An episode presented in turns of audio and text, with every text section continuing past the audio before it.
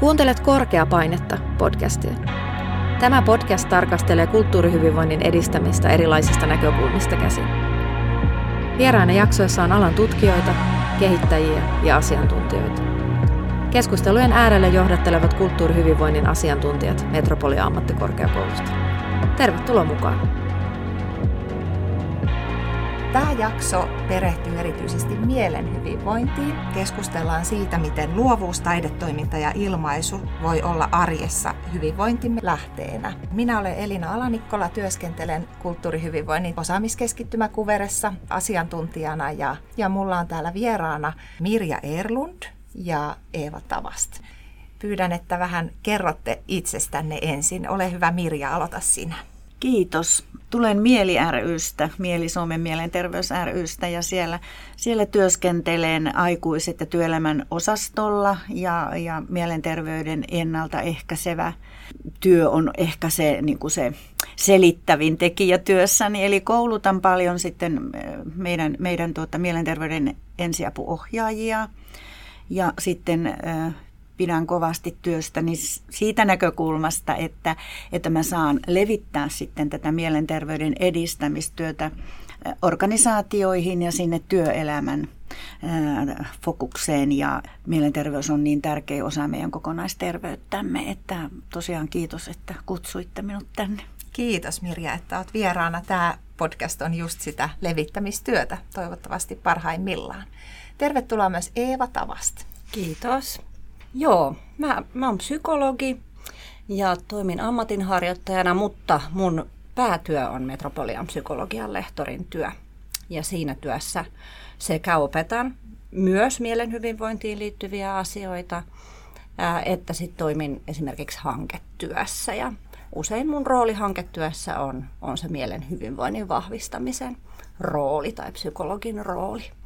Ja sä oot myös tehnyt paljon hankkeita, missä on tämä luova toiminta niin kuin mielen hyvinvoinnin tukena, ja siitä me tänään jutellaan, mutta ennen kuin me siihen päästään, niin mua kiinnostaisi se, että mitä ylipäänsä mielen hyvinvoinnilla tarkoitetaan. Tässä on nyt asiantuntijoita paikalla. Joo, se ei ole muuten ihan yksinkertaista selittää. Tietysti mielen hyvinvoinnista itse käytän työssäni sanaa mielenterveys. Ja se on ensinnäkin hyvin tärkeä voimavara, eli tärkeä osa meidän ihmisten kokonaisterveyttä ja toimintakykyä.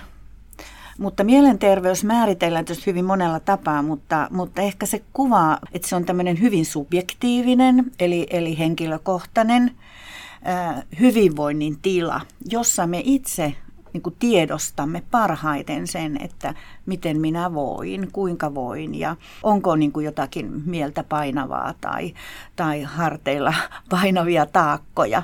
Eli sinne kuuluu semmoinen arjen selviytyminen, koska elämä on aika harmaatakin arkea hyvin usein, mutta se, että sitä mielenterveystaidoista puhutaan, jotka liittyy niin kuin mielenterveyteen, että meillä on tunteita ja meillä on erilaisia ajatuksia ja meillä on tärkeitä ihmissuhteita ja tämä sosiaalisuus kuuluu ilman muuta jo ihmisen perustarpeisiin, että tarvitsen niin kuin olla tärkeä jollekin ja joku niin kuin on paljon niin kuin tärkeitä ihmisiä itselleni, eli tavallaan sen yksinäisyyden näkökulmasta.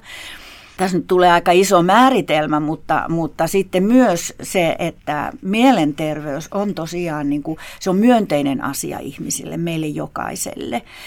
Mutta sinne kuuluu tietysti sitten ne ongelmat ja kriisit ja muutokset, että miten me selviimme aina elämässä huomiseen, elämässä eteenpäin.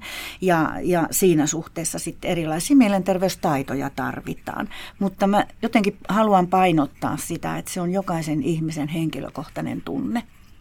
Tuossa oli tosi tärkeitä juttuja ja mä mietin mielen hyvinvointi tai mielenterveyssanan käyttöä, että mä oon huomannut Erityisesti ehkä just tässä lehtorin työssä, kun juttelee isojen ryhmien kanssa, että se mielenterveyssana on siitä hankalaa, että se usein herättää ihmisissä ensimmäisenä mielikuvana jotain kielteistä, kuten masennus tai joku häiriö. Eli sen takia mä käytän välillä ihan sitä mielen hyvinvointisanaakin, että mä saan ohjattua enemmän sen keskustelun siihen, että mitä se just tämä positiivinen tai myönteinen vahva mielenterveys voi olla. Ja sitten toinen niin kuin semmoinen ehkä väärinkäsitys tai minkä mä haluaisin korjata usein tässä, että mitä mielen hyvinvointi on, niin moni niin kuin hahmottaa sen, että se on joko tai juttu, että joko sulla on mielenterveyttä tai sitten sulla ei ole.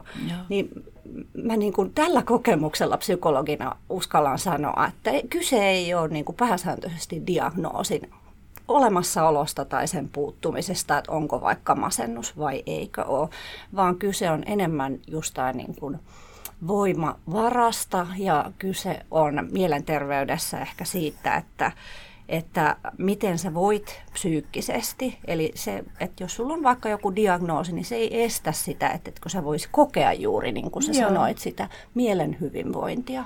Ja samoin sitten myös se, että se ei ole joko tai, vaan se on niin kuin samalla kuin fyysinen terveys, niin se voi ehtyä ja sitten se voi palautua. Että sulla voi olla ohimeneviä ja kaikilla on, väitän, sulla voi olla ohimeneviä mielenterveydellisiä haasteita. Kaikilla on niitä joskus. Kaikilla on, joo. Tämä on ihan tutkimusten mukaisesti, että kaikilla meillä on ongelmia ja meillä on vain erilaisia taitoja ja kyvykkyyttä sitten. Toiset tarvii helpommin apua siihen sit selviytyäkseen, mutta sä Eeva sanoit hirveän tärkeän sen, että tämä stigmahan elää edelleen täällä keskuudessamme ja kun mielenterveyssanan esittää, niin helposti se menee sinne. Mä oon koulutuksissa kokeillut tätä, että mitä mielikuvia tämä mielenterveys herättää, niin ihanaa on näiden omien työvuosieni aikana nähdä, että se asenteet ja se ajatus ja mielikuva on muuttunut kohti sitä myönteisyyttä ja sellaista elinvoimaisuutta. Mutta totta kai edelleen ajatellaan, että sitten jos mielenterveydestä puhutaan, niin siellä on joku haava ja ongelma.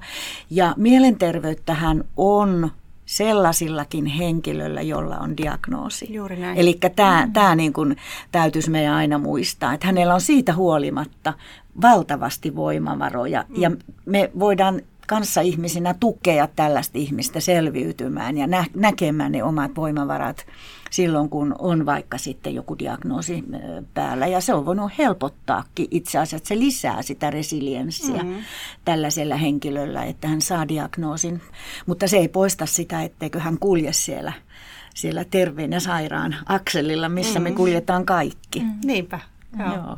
Kertoisitko sä meille vähän myös tilastoa siitä, että millä tavalla suomalaiset tällä hetkellä voi? Mikä on mielen hyvinvoinnin tilanne suomalaisilla? Tuossahan jo puhuttiinkin siitä, että kaikilla niin kuin mielenterveyteen liittyviä ongelmia, semmoisia pysäkkejä elämässä on kaikilla. Että se on niin kuin semmoinen 100-prosenttinen tilastotieto, mutta sitten noin 50% on elämänsä aikana mielenterveyteen liittyvä diagnoosi.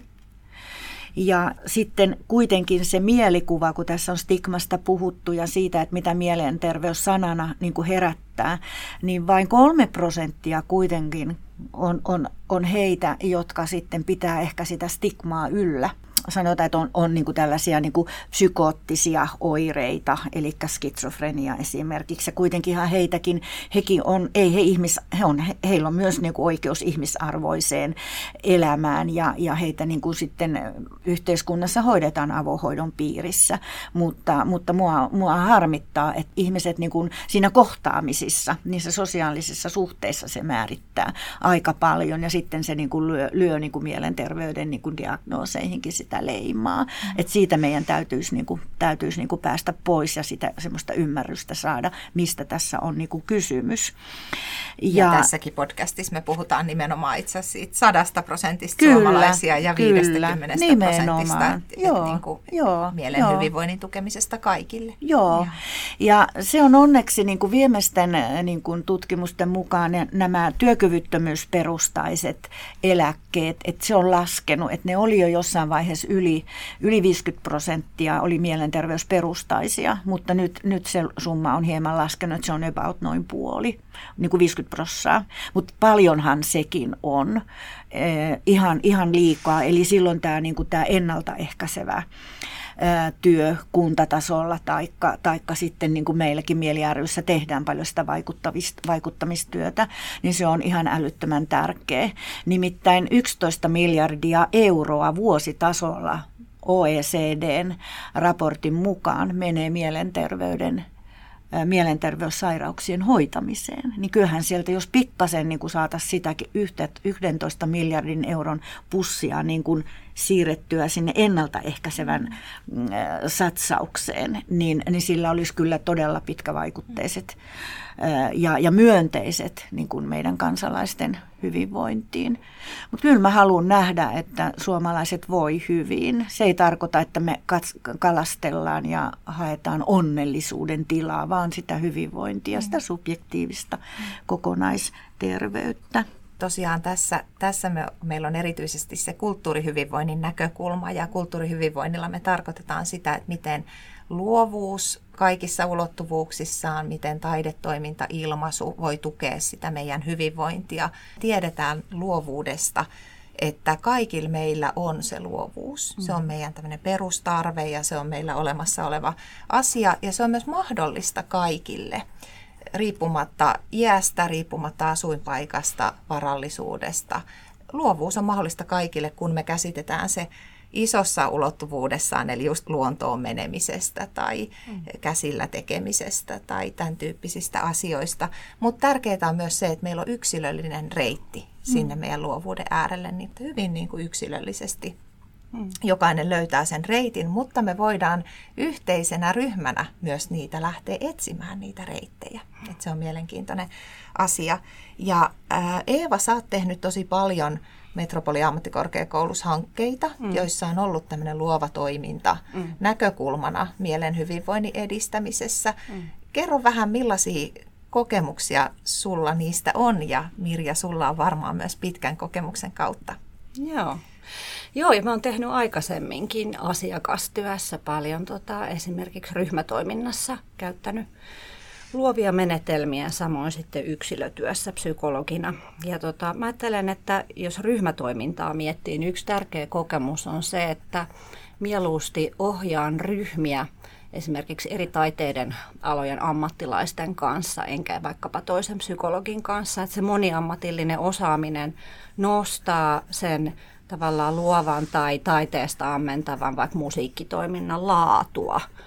Ja se on hirvittävän tärkeää, että pystytään esimerkiksi reagoimaan osallistujien nostamiin toiveisiin, vaikka niin kuin mitkä heidän niin kuin tunteista nousee, vaikka kappaletoiveet tai mitä tehtäisiin niin kuin vaikka väreillä, niin pystytään reagoimaan, on se ammattitaito muuhunkin kuin mielen hyvinvoinnin puheella vahvistamiseen. Kyllä. Et se on yksi tämmöinen niin kuin tärkeä kokemus, mitä nostaisin. Eli siinäkin on se subjektiivisuus niin kuin tosi tärkeä, että yksilöllisyys ja juuri sinulle. Joo, ja sitten ehkä niin kuin just siitä subjektiivisesta kokemuksesta nousee myös, että mikä niin kuin vaikka taiteessa koskettaa ja hoitaa, niin siihen liittyy ihmisen niin kuin elämän historiaa ja sitten myös semmoiset omat kiinnostukset ja mikä niin kuin puhuu sulle. Et joillekin puhuu musiikkia, joillekin kirjoittaminen ja jotkut tekee käsillä ja se niin kuin avaa jotain. Et sitä täytyy kuunnella, se ei voi olla semmoista, että mä kaadan jotain jollekin, vaan hän niin kuin kokee ja hän valitsee. Ja hänen vaikka, sanotaan esimerkkinä, meillä on ollut joissain omaishoitoperheiden ryhmissä omaishoitajia ja omaishoidettavia, vaikka muistisairaita. Ja he nostaa niin kuin omasta taustastaan jonkun heille tärkeän kokemuksen tai muiston. Ja sitten sitä tutkitaan vaikka taiteen keinoin, tehdään vaikka musiikkimaisemaa johonkin heille tärkeäseen tauluun. Ja se koskettaa ihan selvästi enemmän kuin se, että mä oon valinnut jonkun kappaleen, joka kuunnellaan. Että se, niin kun, se menee sitten syvälle ja se on tosi tärkeää, että sitä sitten tutkitaan myös tietysti mun ammattitaidon avulla. Että se ei pelkästään se, että koetaan se taide, vaan sitten niin kun keskustellaan siitä, että mitä tässä tapahtuu ja miksi. Kerro Eeva vähän siitä, sä oot ollut nyt viimetteeksi semmoisessa hankkeessa kuin Uusia säveliä etsimässä, sä mainitsit omaishoitoperheet, niin siinä on tehty sekä lapsiperheiden että ikäihmisten omaishoitoperheiden kanssa töitä, tehty tämmöistä moniammatillista luovaa ryhmätoimintaa. Kyllä. Siinä on ollut mukana geronomeja, sosionomeja, musiikkipedagogeja. Kerro vähän, että ketä kaikki siinä on ollut mukana ja mitä siinä on tehty? Ihan semmoisia konkreettisia esimerkkejä. Joo, meillä on ollut 7 eri ryhmää ympäri Helsinkiä ja Vantaata, mihin on sitten saanut tulla omaishoidettava omaishoitajansa kanssa ja lapsiperheiden tilanteessa niin joskus koko perhe. Ja konkreettisesti erityislapsethan voi olla esimerkiksi vaikeasti tai syvästi autistisia, saattaa olla vaikeasti vammaisia, erilaisia muita taustoja, lievempiäkin syitä ja sitten muistisairaita on ollut aikuisten ryhmissä tai vaikka aivoperäisistä syistä, vaikka aivoverenvuoto syistä johtuvia erilaisia toiminnan rajoitteita tai toimintakyvyn rajoitteita heillä. Ja mitä me on sitten tehty siellä konkreettisesti, niin se on ollut monitaiteista. Meillä on ollut aina niin kuin tietty rakenne, että saattaa olla, että on sama joku alkulaulu, joka johdattaa siihen tunnelmaan, ja sitten ehkä loppulaulu, ehkä jossain vaiheessa joku välirentoutuminen tai loppurentoutuminen, mutta muuten se on kyllä vaihdellut ihan sen mukaan, että miten ohjaajat on nähnyt, että mitä tämä ryhmä tarvitsee. Vaikkapa lastenryhmissä, niin me on saatettu käsitellä niitä tunteita, mitä nyt vaikka omaishoitajalla on liittyen siihen todella niin kuin vaativaan tehtävään. Omaishoitajana kaiken muun arjen kannattelun lisäksi, niin me ollaan saatettu tutkia niitä taiteen keinoin, että mitä siinä arjessa tapahtuu ja millainen fiilis on nyt. Ja toki siinä on vertaistuellinen elementti myös, että omaishoitajat tukee toisiaan ja ryhmissä on ollut, no meillä on ollut 2 etäryhmää, mutta lähiryhmissä on ollut aina tosi tärkeä myös semmoinen ohjatun ryhmätoiminnan jälkeen tapahtuva hetki, jolloin kahvitellaan yhdessä ja jutellaan. Miltä tämä Mirja kuulostaa? Mä tunnustelin tuossa äsken itteeni niin kuin kehollisia tuntemuksia, kun mä kuuntelin Eevaa, niin mulla tuli semmoinen kihisee täällä, että ai miten ihania asioita, miten meidän pitäisi nämä niin kuin saada sinne arkielämään ja arkipäivään. Ja ennen kaikkea just se pienin yhteisö on se perhe, että siellä ei kadotettaisi tätä luovuutta ja tätä semmoista inspiroivaa niin kuin arkielämää. Omassa työssäni niin mä ajattelen, että mä käytän itse paljon mielikuvia, jotka nostaa sitten tietysti myös niin kuin tunteita esille. Ja ryhmätoiminnassa, niin kuin koulutukset ovat pienryhmätoimintaa, niin siellä nimenomaan kun vieraat ihmiset kohtaa ensimmäisen kerran, niin meillähän on jokaisella tällaisia mielentekemiä rajoitteita. Että me tullaan sinne jollain omalla roolillamme tai omalla minäkuvallamme ja se voi olla hyvinkin sellainen niin kuin jännitteinen, että en pysty tai ei musta löydy mitään tällaista, että mä oon tämmöinen järki-ihminen ja siinä suhteessa, kun sä sanoit, että kaikilla meillä on luovuutta, niin mä haluaisin, että me niinku pystyttäisiin se aina löytää itsestämme, että kyllä mä olen elämäni varrella itsekin joutunut paljon etsimään itsestäni sellaista, niinku jotenkin uudistamaan semmoista omaa niinku minäkuvaa ja sitä nimenomaan sitä reittiä, mistä mainitsit. Ja on käyttänyt taidetta silleen, että on seinällä taidetta, jota sitten katsotaan, että mitä mielikuvi se herättää ja minkälaisia muistoja se mahdollisesti herättää. Musiikkihan on, niin kuin mainitsit Eeva, niin musiikki on hyvin, hyvin myöskin sellainen, missä voidaan avata sitten niitä ja tarkastella, reflektoida tavallaan sitä omaa tunnemaailmaa. Tänä päivänä mulla on sellainen vahva kokemus, että ylipäätänsä työelämässä halutaan nyt niin kuin tunteita esille, että niin kuin ne on niin kuin oikeutettuja ja semmoista jotenkin luovaa uskallustahan siellä taustalla ja rohkeutta on. Samoin sitten tarinoiden kirjoittaminen on mun mielestä ihan mahtava väylä siihen, että kun mä kirjoitan, niin mä vaan saan niin kuin sitä ajatustani ja kokemustani niin kuin kirjoittaa sinne ja sieltähän löytyy vaikka sun mitä sit itselle oivalluksia.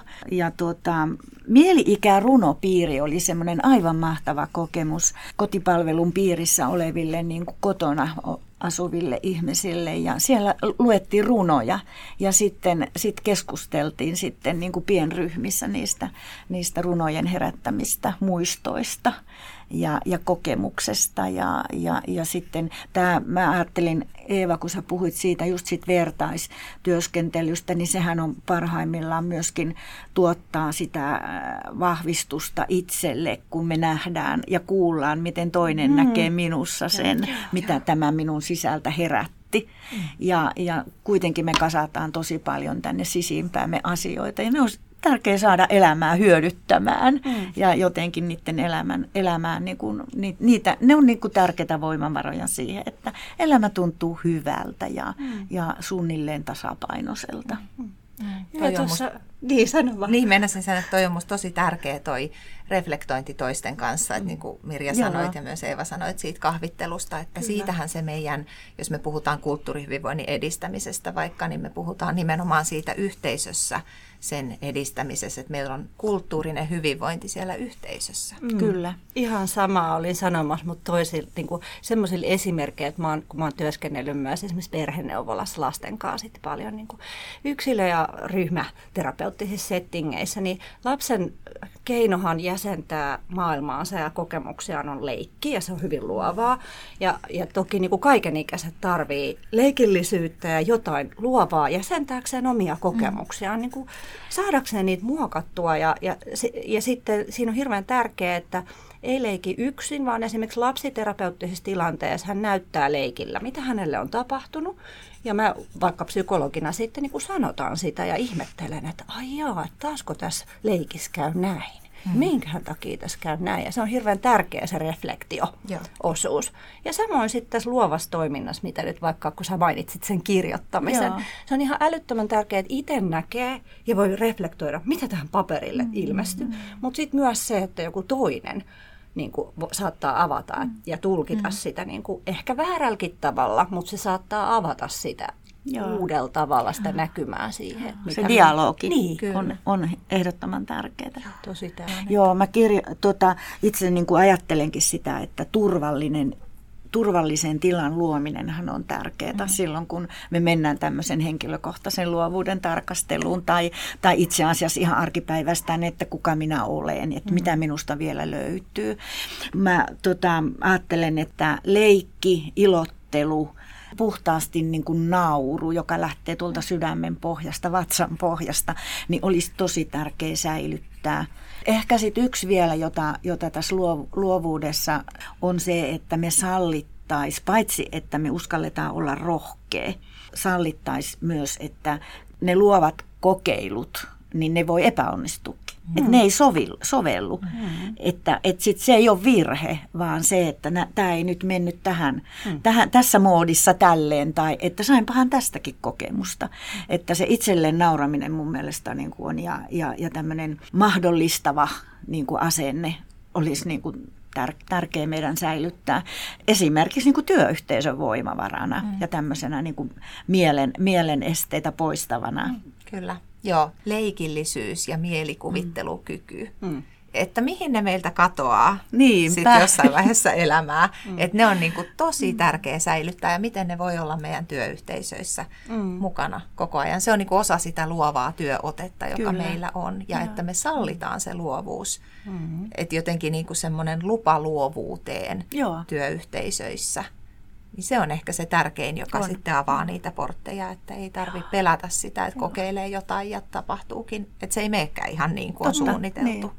Niin se on vähän sama kuin sen mielenterveyden käsitteen osalta, kun mä sanoin, että se ei ole joko tai, niin myöskään tässä luovassa toiminnassa niin ei ole niin kuin oikein tai väärin. Se on aina, että sitä voi niin kuin tutkia ja katsoa, mitä tapahtuu. Mä ajattelin, että hirveän tärkeää on se, että millaista ikään kuin tukea tai polttoainetta tai mahdollisuuksia yhteiskunta tarjoaa siihen tutkimiseen, että miten niin kuin ihmiset pääsee kulttuurin äärelle, onko se helppoa vai vaikeaa, kuin siihen houkutellaan. Ja esimerkiksi just tänä vuonna ilmestynyt tämmöinen isompi tanskalaistutkimus, missä seurattiin pidempään ihmisten kulttuurikokemuksia, osoitti, että ne, joilla oli niitä kulttuurikokemuksia vuodessaan enemmän, voi psyykkisesti paremmin. Että se saattaa olla yksi aika tärkeä polttoaine, jota meidän pitäisi yhteiskunnassa enemmän hyödyntää. Että kaikki saataisiin kulttuurikokemusten äärelle. Ja tuosta minua kiinnostaisikin kysyä teiltä, että monesti kun puhutaan kulttuurikokemuksista, niin ihmisellä tulee heti mieleen semmoinen, että no pitää mennä teatteriin tai pitää mennä johonkin taidenäyttelyyn, mutta kun se voikin olla se luovuus ja taide ja kulttuuri oikeastaan niin kuin missä tahansa, niin miten te näkisitte, että mielenterveystyötä tekevän ihmisen tai mielen hyvinvointia edistävän, niin kuin ammatikseen edistävän ihmisen, niin miten hänen työotteessaan voisi olla mukana semmoinen, että hän edistää sitä luovuuden mahdollisuutta? Joo, olipa hyvä kysymys. Kyllä mun mielestä se saada olla oma itsensä niin kun lähtee siitä, että jokainen on ainutkertainen ja yksilöllinen. Ja kyllä se siinä keskustelussa tietysti tulee esille jotenkin se semmoinen minä-käsitys itsestä, että miten rohkeasti ja minkälainen niin kun kuva itsellä on niin kun niistä omista luovuudesta tai kyllä mä aina niin kuin lähden jotenkin sinne tunnepuolelle, että uskaltaa rohkeasti kertoa tunteistaan. Mutta kyllä mä itse niin kuin tuon siinä työssäni hyvin paljon sitten näitä, joista sitten on luettavissa, että mikä niin kuin olisi ensimmäinen se väylä, mitä voitaisiin lähteä rakentamaan, että luontosuhde on yksi ensimmäinen, että meillä on kuitenkin, tämä Suomi on niin upea maa siinä, että kaikilla on mahdollisuus mennä luontoon ja hyvin usein se keskustelu linnuista, kukista, keväästä, syksystä, vuoden ajoista. Sieltähän sä niin kuin tavallaan ammennat sen kaiken valoisuudesta, pimeydestä. Ja ensimmäisenä se luontosuhde, jonka jälkeen sitten voidaan mennä vaikka sitten sinne tarinallisuuteen. Ja tämmöinen vuorovaikutustaidothan on hyvin tärkeä elementti myöskin siinä, että minkälaiset sanat kantavat sitten niitä ihmisten ajatuksia, että onko se arvostava esimerkiksi itseä kohtaan, onko se arvostava toisia ihmisiä kohtaan, ylipäätänsä yhteiskuntaa kohtaan. Ja ihan arkis, siinä arjessa pysyminen on mun mielestä tärkeä, ei se kuten sä mainitsit, että niin kuin mehän ollaan tämä stigma liittyy myöskin tähän niin kuin kulttuuriin jollain tavalla, se pitäisi olla sitä korkeakulttuurista. Tämä semmoinen mielikuva tulee, mutta parhaimmillaan se, että laitetaan musiikki soimaan tai otetaan tässä muutamia hengitysharjoituksia. Kyllä. Ja ihan tällaiset, jotka ei tarvitse rahaa tai ei ole siitä varallisuudesta kysymys. Ja silloin me puhutaan tämmöistä arjen luovuudesta. Ja se on aika tärkeää. Se on tosi tärkeää ja sitä niin kuin voidaan tukea. Ammattilaiset voivat tukea, että esimerkiksi vaikka palvelutalojen kanssa, että miten niin kuin siellä työskentelevät ihmiset voi tukea sitä asukkaiden arjen luovuutta sillä omalla luovalla työotteella, että tuovatkin musiikkia, jotain, mikä tuo ehkä hyviä muistoja lapsuudesta tai työelämästä tai jostain, tai vievät puutarhaan kastelemaan kukkia yhdessä tai mitä tahansa tämmöistä. Kuvien katselu, muistelu on jo sitä. Niin sitä voi niin kuin tosi paljon se ammattilainen tukea sillä omalla työotteellaan. Ja niin kuin nyt tässäkin Uusia säveliä etsimässä ryhmätoiminnassa, niin siinähän oli se moniammatillisuus, joka tuki niiden reittien löytämistä sen luovuuden äärelle. Eikö vaan, Eeva? Juuri näin, joo, ja ehkä toi musiikki on niin kuin yksi ihan helpoimpia tapoja tuoda arkeen, vaikka niin kuin johonkin hoitotilanteeseen, mistä puhutaan nykyään, että on kauhean kiire hoitaa, niin siihen niin kuin painetaan play ja tehdään ne asiat, mitä muutenkin tehdään. Että se, että kunnioittaa sen henkilön omaa lempimusiikkia, että kun tietää, että mikä on hänen lempimusiikkia, niin tiedetään jo tosi paljon. Et tiedetään, että se lievittää kipuja, se nostaa tai parantaa mielialaa, se auttaa toimimaan myös niissä tilanteissa, kun keho ei muuten tottele, se saattaakin lähteä liikkeelle, kun se oma lempimusiikki pyörähtää käyntiin, että se on tosi tärkeä. Ja sitten 3 pointtia tuli, Mirja, sun, mitä sä sanoit mieleen. Toi oli tosi tärkeä toi että ihminen saa itse määritellä itsensä. Että mä ajattelen, että kun sä kysyit, Elina, että miten niin kuin mielen hyvinvoinnin ammattilaisena tavallaan voisi vahvistaa toisen mielenterveyttä, niin mun mielestä on tosi tärkeää, että mä en määrittele toista, ainakaan jonkun diagnoosin perusteella, että kun sulla on tuommoinen diagnoosi, niin sä oot tämmöinen ja sit sun kuuluu tehdä noin. Ei missään nimessä, vaan antaa sille henkilölle itselleen mahdollisuuden määritellä, mikä hänen hyvinvointiaan vahvistaa. Sitten toinen pointti, mikä tuli mieleen, että me psykologithan ei yleensä päästä tekemään semmoista edistävää mielenterveystyötä, että Mirja on etuoikeutetussa asemassa, kun pääsee. Me tehdään monesti korjaavaa mielenterveystyötä silloin, kun on jo aikamoisia ongelmia. Kolmas pointti, mitä tuli mieleen, mitä mä käytän sitten myös siinä korjaavassa mielenterveystyössä, niin mä käytän tosi paljon semmoista, mä oon kirjoittanutkin siitä artikkelin, aikoinaan käänteistä psykoedukaatioa, missä mä annan sen henkilön itse kertoa, mitä hän kokee, mitä hänellä on niin kuin elämässä tapahtunut, miten hän niin kuin hahmottaa ne omat vaikeutensa. Ja siihen mä saatan sitten vaikka tarjota aika monenlaisia keinoja, vaikka joidenkin nuorten kanssa on tehty tämmöistä animaatioa. He kertoo animaatiolla, rakentaa semmoisella ihan ilmaisella työkalulla tarinaa, että mitä he haluaa sanoa. Tai sitten jonkun kanssa mä oon saattanut sanoa, että no, et jos et sä osaa sanottaa, niin valitse joku musakappale, miltä susta just nyt tuntuu. Sitten me kuunnellaan se ja ihmetellään sitä. Mm. Ja niitä on paljon, että siinä artikkelissa mä oon kuvannut kymmeniä tapoja tuoda sitä luovaa niin kuin sytykettä siihen. Joo, silloin sä just ammattilaisena niin kuin omalla työotteellasi tuet sitä luovuuden mahdollisuutta. Yritän parhaani. Niin, kyllä. Joo, ja tämä siis diagnoosi, mä jatkan sen suhteen, että diagnoosin niin kuin, diagnoosi on voi olla pahimmillaan määritellyt jo sen ihmisen itsensä, ja hän elääkin sen diagnoosinsa mukaista elämää, huomaamatta tai tiedostamatta, että hänellä on potentiaalitus ympärillä. Ja musta se on niin kuin myös ammattilaisen, ja myöskin tällä tavalla ennaltaehkäisevässä mielessä niin kuin jotenkin ymmärryksen lisääminen siinä, että sä oot paljon enemmän kuin sun diagnoosisi. Että älä anna sen missään nimessä niin kuin rajoittaa sitten sitä elämää ja arkeasi ja juuri tätä elämän niin kuin jotenkin sitä avartamista. Että se on mun mielestä yksi tärkeä tehtävä, että silloin kun on diagnoosi, että me niin kuin emme rajaa häntä niin kuin tiettyjen oireiden niin kuin ympäröiväksi, vaan että elämä on mahdollista silloinkin. Ja tässä palataan siihen just, että kaikilla meillä on sitä mielenterveyttä, minkä sä sanoit ihan alussa. Juuri näin. Ja tämä, niin kuin tämä, kun mainitsin, että esimerkiksi niin kuin valokuvat tai kuvakortit tai tämän tyyppiset niin kuin taulu voi herättää semmoisia muistoja, jotka voi johtaa siihen, kuten mulla on kokemuksia tästä työstä, niin on, että ne synnyttää runoja. Sieltä syntyy runoja. Ja se olisi mikä. Siitähän voi syntyä runokirja. Kyllä. Niin. Kyllä.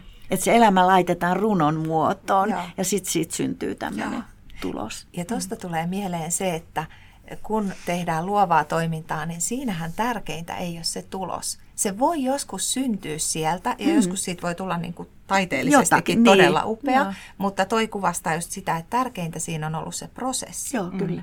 Ja siinä on käynyt se prosessin, se on semmoista just nimen itsereflektio ja sellaista, niin kuin, mitkä mun mielestä on niin kuin mahtavia, niin on oivallukset, kun oivaltaa jotakin itsestään tai elämästään tai ympäristöstään.